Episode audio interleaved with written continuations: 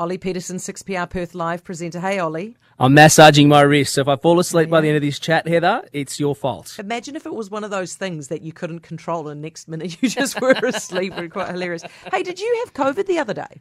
Yeah, I had it last week, and uh, as my wife told me, there's certainly COVID, and then there is man COVID. I've heard about this. How are you? hmm Yeah, I'm all right. Look, I had a, probably a, one really rough day, um, but I'm just tired. I think it's just really taken it out of me. But uh, And you know, I know it's been. Yeah, and the kiddies stayed uh, COVID free. My wife's had it, but the kiddies have stayed COVID free. I don't know how, but yeah, they're, they're okay. They're okay Oh. at this stage. Good on you. I'm pleased to hear that. So um, we've got Voldemort in for the Liberals. Now, my feeling on this is that this is one of these things that parties do when they're desperate, and it's almost certainly going to be terrible. What do you think? I think it's actually probably the correct move at the moment for that stopgap opposition leader mm-hmm. because Peter Dutton will get a few headlines. He'll bash a few heads together, figuratively speaking, and he'll be pretty effective from the opposition trenches. I don't think he's electable as Prime Minister. We had a poll on the front of our newspaper here in Perth today, the West Australian, showing that he has 19% support. So Yeah. that's even worse than Scott Morrison, but not a surprise. The issue, though, overall here, Heather, the Liberal Party doesn't have anybody else to turn to. Josh Frydenberg was going to be the the heir apparent to Scott Morrison, but he lost his seat. So Dutton is the only option at the moment. I think he's a good stopgap measure. Watch out for the name, though, as well, of Gladys Berejiklian. Yes, I said it. Yes, she's not in the parliament. it. Honestly, Heather, and the Daily Telegraph's running, running with this story today. If she's cleared by ICAC, watch for Gladys Berejiklian to make a run in 2025 as the leader of the Liberal Party.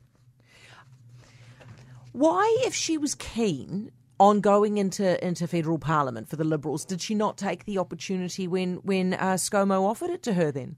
Because at the moment she still is under investigation from the corruption And she committee hated in New him, South eh? Wales, and she didn't like him absolutely. But I wouldn't rule it out, and she she would resolve a whole heap of problems that the Liberal Party has right now, Yeah. particularly with her gender.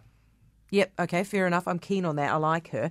Um, and so, what about this uh, Littleproud? What's he like? He's good. He's effective. And and I think the, the National Party needed to change as well because, yes, they didn't lose any seats, but Barnaby Joyce is not well liked by the electorate. He can't even come over here to Western Australia and campaign with the local National Party leader of Western Australia. She won't stand next to him. So, Heather, when you, you have politicians who don't agree with each other and they're on the same side and they won't even publicly uh, just bite their bottom lip and stand next to each other, they needed to change. Littleproud's pragmatic. He gets regional Australia. He's a very effective communicator. He's been the emergency services minister in the Morrison government. I like the move. I think it's a refresh for the National Party. That's a wise move.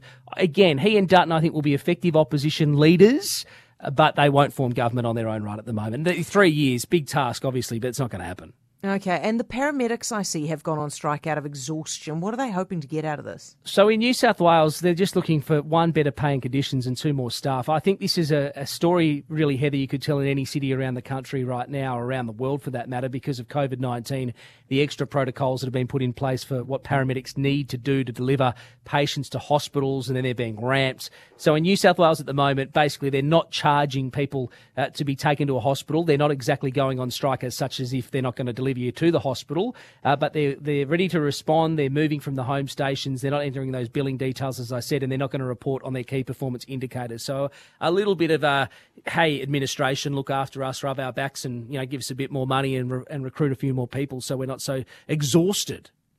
So you guys, I mean, I've been fascinated, and I think a lot of parents would be fascinated by the, the, the formula shortage over in the U uh, in the US. Have you guys helped out here? Have you? Yeah, we have. An Australian company has called Bubs Australia has been able to manufacture an additional 1.25 million cans of this baby formula to head over to the United States to help with the nationwide shortage. No issue in Australia though for a shortage of uh, you know infant formula because they've just been able to ramp up supply. They've been able to ramp up the number of uh, uh, tins that they're able to produce and, and send over to the US. I, I know on the black market, Heather, and there've been stories out of Australia for many years. These things can fetch you know five, six, seven, eight times the uh, the retail value on the on the tin. But uh, that that is good news. Joe Biden's welcomed it, and it's just a good little story for an Australian company called Bubs Australia helping out the US. Yeah, brilliant stuff. Ollie, thanks so much. Good to hear that you're well. Oliver Peterson, 6PR Perth live presenter. I was I was kind of surprised that none of our formula, um, infant formula makers